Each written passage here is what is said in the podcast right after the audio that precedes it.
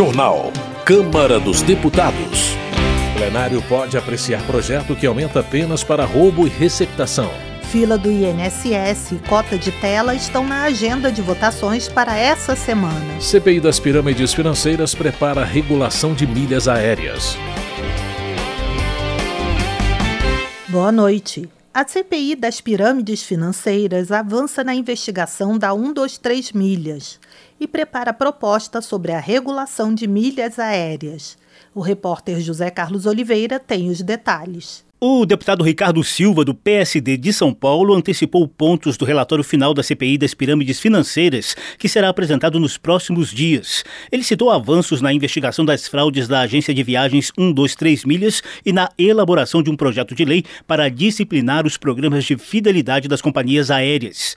Silva espera que os trabalhos da comissão sejam prorrogados até onze de outubro para facilitar o fim da apuração de crimes envolvendo criptomoedas, milhas aéreas e outros ativos digitais que prometem falsos ganhos e lucros. No caso específico da cento e vinte e três Milhas, o relator apontou um volume de fraudes bem superior ao registrado no início da C P I. Vamos para mais de milhão de pessoas fraudadas pelo cento e vinte e três Milhas. São setecentos mil até dezembro, tá? E se compraram para o ano que vem, esquece, o sistema é fraudulento, não vai funcionar. A gente vai mostrar no relatório isso. A cento e vinte e três Milhas é uma fraude desde dois mil e dezenove. Eu achava que era fraude só com plano promocional. As quebras de sigilo nos mostraram que é uma empresa fraudulenta desde o início. A cento e vinte e três Milhas é um crime ambulante. Ricardo Silva conta com a colaboração das companhias aéreas para corrigir distorções no mercado, sobretudo em relação aos programas de fidelidade por meio de milhas ou pontos. O relator citou, por exemplo, o pequeno prazo de validade das milhas e a grande diferença entre os valores das passagens compradas com real e com milhas. Para o deputado, esse formato atual é lucrativo apenas para as empresas e penaliza os passageiros. Ponto expira, ponto é mais caro do que real. Pessoas têm pontos que expiram. Pessoas precisam utilizar o ponto para a sua viagem. Nesse momento, para ter os pontos necessários, ela tem que comprar ponto a peso de ouro. Isso não está certo. Em audiência na C P I, o gerente de Relações Institucionais da Azul, Camilo Coelho, explicou o motivo de os pontos ou milhas perderem validade. Os pontos são contabilmente passivos da empresa. Então, na hipótese de que não houvesse expiração de pontos, ficaria constando no passivo da empresa por dez anos, quinze anos, vinte anos. Então chega um, um ponto em que você precisa fazer o tratamento desse passivo. O relator Ricardo Silva também se reuniu com representantes da Gol e da Latam em busca de dados técnicos para a elaboração de um projeto de lei que corrija tais distorções. Sobre a questão das milhas, quero deixar claro que as companhias aéreas não estão aqui na condição de investigadas. Está aqui a Azul na condição de colaboradora para que nós possamos entender essa questão de milhas. Milhagem, as fraudes que aconteceram envolvendo a empresa cento e vinte e três Milhas e regulação para que não aconteça mais no futuro. A gente quer construir esse projeto em conjunto com as companhias aéreas, um projeto fruto de um consenso para o Brasil, para essa questão de milhas. Esse projeto que será apresentado com relatório. A iniciativa do debate com as companhias aéreas partiu do deputado Caio Viana, do P S D do Rio de Janeiro. Acho que foi importante, lá no rascunho desse possível projeto que venha a regulamentar esse mercado, que eu acho que é importante. Tem que continuar, é inovador, traz benefícios para o consumidor, para as companhias, mas nós precisamos dar segurança para todos os envolvidos nesse setor. Viana destacou o trabalho técnico que vem sendo conduzido pela C P I das Pirâmides Financeiras sem viés político-ideológico. Da Rádio Câmara de Brasília, José Carlos Oliveira. Economia. Lula da Fonte, do P P de Pernambuco, registra dados da ANAC, Agência Nacional de Aviação Civil, que indicam que o preço médio das passagens aéreas em viagens nacionais no primeiro trimestre de dois mil e vinte e três foi o maior desde o lançamento do Plano Real. Lula da Fonte destaca que o aumento nas passagens aéreas está acima da inflação desde dois mil e dezenove. O deputado argumenta que as justificativas das companhias para os aumentos não são reais, porque há isenções ao setor aéreo que geraram economia de quinhentos milhões de reais nas operações das empresas. Flávio Nogueira, do P T do Piauí, elogia o governo pelo crescimento da economia brasileira em zero vírgula nove por cento, superando as expectativas do mercado, que previam apenas zero vírgula três por cento. Flávio Nogueira ressalta que, em comparação com o mesmo período do ano passado, o crescimento foi ainda mais expressivo, com destaque para as exportações, consumo das famílias, produção industrial e serviços. Kiko Seleguin, do P T de São Paulo, considera que o reajuste do salário mínimo e a correção da tabela do imposto de renda são iniciativas que contribuirão para aumentar o poder de compra das famílias e promovem uma distribuição mais justa de recursos. Kiko Seleguin também defende a taxação de fundos exclusivos. O deputado argumenta que o objetivo é fazer com que os mais ricos também contribuam para o desenvolvimento do país. Gerlen Diniz, do P P do Acre, defende que os créditos para celulares pré-pagos sejam válidos por tempo indeterminado em caso de não uso do valor carregado. Autor de projeto sobre o tema, ele avalia que é injusta a limitação temporal imposta pelas operadoras de telefonia.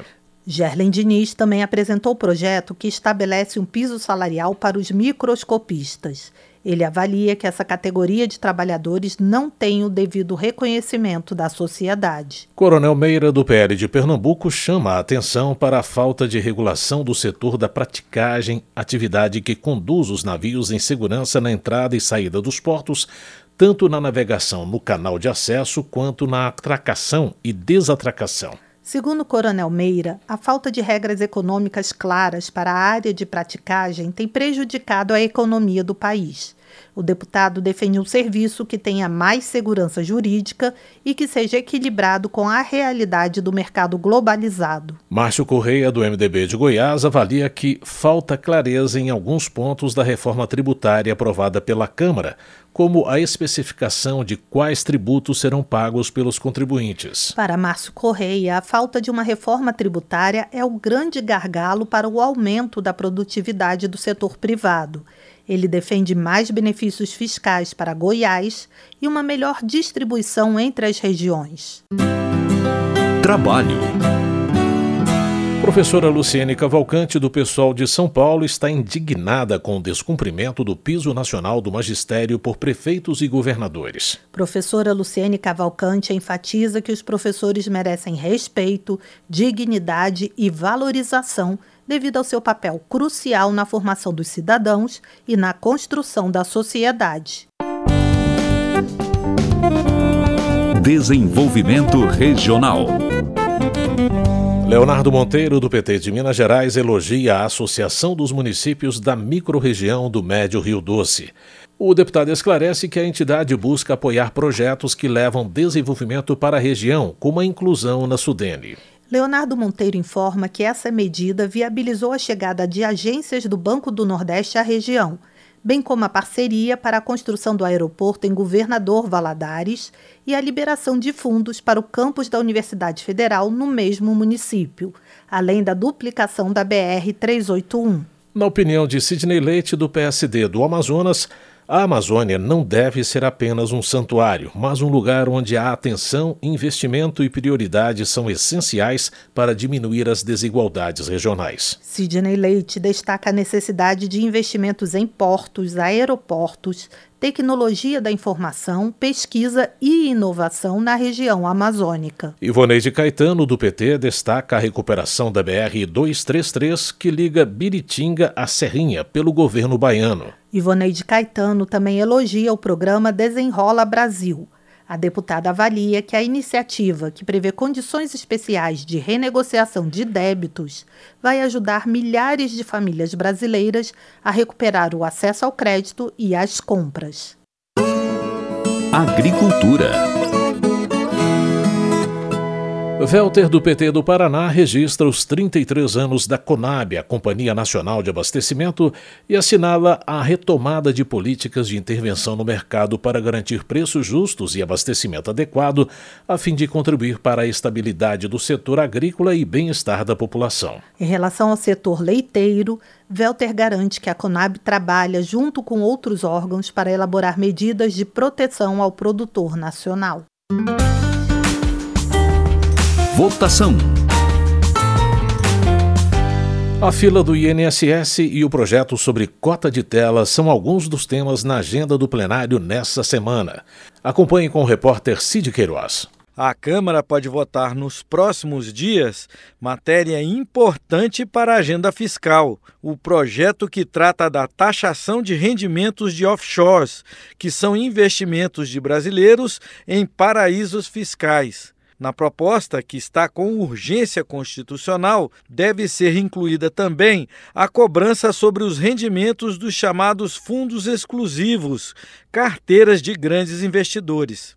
Interrompida com o vencimento da M P onze setenta e um no dia trinta de agosto, a cobrança sobre os fundos exclusivos pode gerar uma arrecadação de mais de vinte bilhões de reais entre dois mil e vinte e quatro e dois mil e vinte e seis, segundo cálculos do governo. A taxação das offshores pode render outros dez bilhões de reais no período.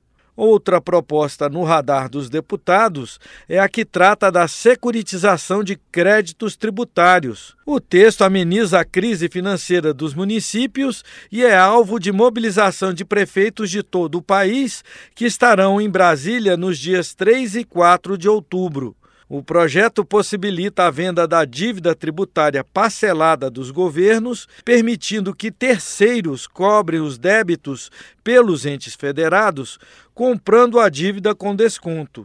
Outra medida provisória que deve ser votada na forma de projeto de lei é a que instituiu o Programa de Enfrentamento à Fila da Previdência Social. O texto permitiu o pagamento de adicional para os funcionários do I N S S analisarem mais de um milhão de pedidos de aposentadorias e perícias médicas represadas. E os deputados podem votar também o projeto que prorroga até dois mil e trinta e um o prazo de obrigatoriedade de exibição comercial de filmes brasileiros nos cinemas. Apresentada pelo deputado fluminense Marcelo Caleiro, do Cidadania, a proposta retoma a chamada cota de tela que vigorou até dois mil e vinte e um. A cota de tela existe desde a década de trinta. Ela garante que obras brasileiras tenham o seu lugar no circuito exibidor, porque se trata de uma cadeia produtiva extremamente distorcida. Nós sabemos o peso que as obras estrangeiras, em particular as obras norte-americanas, têm no circuito exibidor, no cenário do audiovisual mundial. A competição é muito difícil. E é por isso que a cota de tela vem para remediar essa situação, para garantir que os filmes brasileiros de altíssima qualidade, que expõem toda a diversidade da nossa cultura, da nossa identidade, tenham também o seu lugar.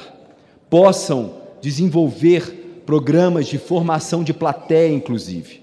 Esses e outros debates e votações você acompanha no portal da Câmara, na rádio e na T V Câmara, no nosso canal no YouTube e nas nossas redes sociais. Da Rádio Câmara de Brasília, Cid Queiroz. Política. Pedro Ayrara, do Patriota de Minas Gerais, é contra a proposta que visa restringir a participação política de militares das Forças Armadas. O deputado argumenta que a representação política da categoria é fundamental para uma democracia representativa funcional. Pedro Ayrara acrescenta que existem medidas legais para punir qualquer abuso da função pública para ganho político, sem que seja necessário restringir os direitos políticos de um segmento. Luiz Felipe de Orleans e Bragança, do P L de São Paulo, espera que o Congresso aprove uma reforma eleitoral que ofereça, de fato, a percepção de representatividade para a população. O parlamentar entende que o atual modelo proporcional está vencido, não é transparente e confunde o eleitor. Direitos Humanos. Érica Hilton, do P SOL de São Paulo, lamenta a falta de avanço em projeto importante que busca trazer dignidade à população em situação de rua no Brasil. Érica Hilton ainda expressa solidariedade ao padre Júlio Lancelotti, que recebeu ameaças de morte por seu trabalho de assistência à população em situação de rua e defesa dos direitos humanos. Paulão, do P T, alerta que o povo calancó, em Alagoas, tem sofrido intimidação durante o processo de demarcação de suas terras em Água Branca. Paulão também destaca a decisão do Supremo Tribunal Federal, que valida a desapropriação de imóveis produtivos que não cumpram a função social. Meire Serafim, do União do Acre, registra a necessidade de enfrentar a violência contra a mulher. A deputada enfatiza a necessidade de elaborar leis e políticas públicas que protejam as vítimas e promovam a igualdade de oportunidades entre os gêneros. Projeto de Doutor Fernando Máximo, do União de Rondônia, é favorável à tipificação do crime de captura e registro, sem o consentimento, de imagens íntimas de uma pessoa. Doutor Fernando Máximo explica que o projeto não apenas criminaliza o ato de violar a intimidade, mas também amplia as penalidades para quem instalar câmeras em locais privados, como hotéis e banheiros públicos. Segurança Pública. Está na pauta do plenário da Câmara o projeto que aumenta as penas para roubo, furto e receptação de produtos. O repórter Antônio Vital explica a proposta. A proposta também considera mais graves, com penas maiores, roubos de celulares, receptação de animais domésticos e furto ou roubo de equipamentos como cabos elétricos necessários para a prestação de serviços essenciais. A receptação é o crime de adquirir produtos roubados ou furtados. Furto é subtrair algo sem violência e roubo é com violência ou ameaça. O projeto já tem parecer favorável do relator, deputado Alfredo Gaspar, do União de Alagoas, e tramita em regime de urgência, ou seja, pode ser votado diretamente em plenário sem passar pelas comissões. De acordo com o texto, a pena de furto, que hoje é de um a quatro anos de prisão, sobe para dois a seis anos. A pena pode ser ainda maior no caso de agravantes, como furto de cabos elétricos, carros, animais de produção, como gado ou animais domésticos. Nesses casos, as penas podem chegar a dez anos de prisão. Já a pena de roubo, que hoje é de quatro a dez anos de prisão, sobe para um mínimo de seis e o máximo de dez anos. Mas se houver agravantes, como no caso de resultar na morte da vítima, a pena mínima sobe de vinte para vinte e quatro anos de prisão. A máxima permanece em trinta anos. Já para a receptação, ou seja, adquirir produto roubado, a pena mínima, que hoje é de dois anos, sobe para quatro anos. E a máxima, que hoje é de cinco anos, sobe para oito anos de prisão. A proposta ainda cria no Código Penal o crime de transportar, ocultar ou vender animal doméstico roubado, com pena de três a oito anos de prisão. O autor da proposta, deputado Kim Kataguiri, do União de São Paulo, defendeu o aumento das penas. Trata-se de um projeto em que você aumenta a pena mínima e a pena máxima para furto e roubo, que são dois dos crimes que mais têm atingido a população brasileira, especialmente no estado e na cidade de São Paulo. Hoje, a insegurança é gigantesca. Você não consegue passar na principal avenida da cidade de São Paulo, que é a Avenida Paulista, sem sofrer um furto, sem sofrer um roubo. O regime de urgência para a proposta foi aprovado contra o voto do P SOL. Para o deputado Glauber Braga, do P SOL do Rio de Janeiro, o aumento de penas não reduz a violência e pode mandar para a prisão pessoas que furtam para comer. A gente vai votar não nessa matéria porque ela não diminui, ao contrário disso, ela amplia a espiral de violência. Lembremos que parte desse aumento de pena pode tratar diretamente de furto famélico, ou seja, pessoas que roubam, que na verdade furtam, melhor dizendo, um pedaço de pão sem violência ou grave ameaça. O que vão dizer é que, se tratando de furto famélico, já existe jurisprudência sobre o tema, mas jurisprudência não é lei. Ainda não há data para a votação do projeto que aumenta as penas para roubo, furto e receptação de produtos roubados e furtados. Da Rádio Câmara de Brasília, Antônio Vital. Termina aqui o Jornal Câmara dos Deputados, com trabalhos técnicos de Everson Urani e apresentação de Mônica Tati e José Carlos Andrade. Uma ótima noite para você. Boa noite. Ouça agora as notícias do Tribunal de Contas da União. Minuto do T C U. O Tribunal de Contas da União recomendou ao Ministério da Saúde que suspenda a celebração de novas parcerias para o desenvolvimento produtivo. As chamadas P D Ps são contratações realizadas com empresas privadas para ampliar o acesso a produtos estratégicos para o Sistema Único de Saúde. Também é uma forma de reduzir a dependência produtiva e tecnológica do SUS por meio de transferência de tecnologias. Desde dois mil e onze, o Ministério da Saúde compra medicamentos e vacinas por essa modalidade de parceria. A fiscalização do T C U identificou que faltam critérios objetivos e parâmetros de avaliação para definir a lista de produtos estratégicos, entre outras fragilidades. Saiba mais em t c u ponto gov ponto b r. T C U – Fiscalização a serviço da sociedade.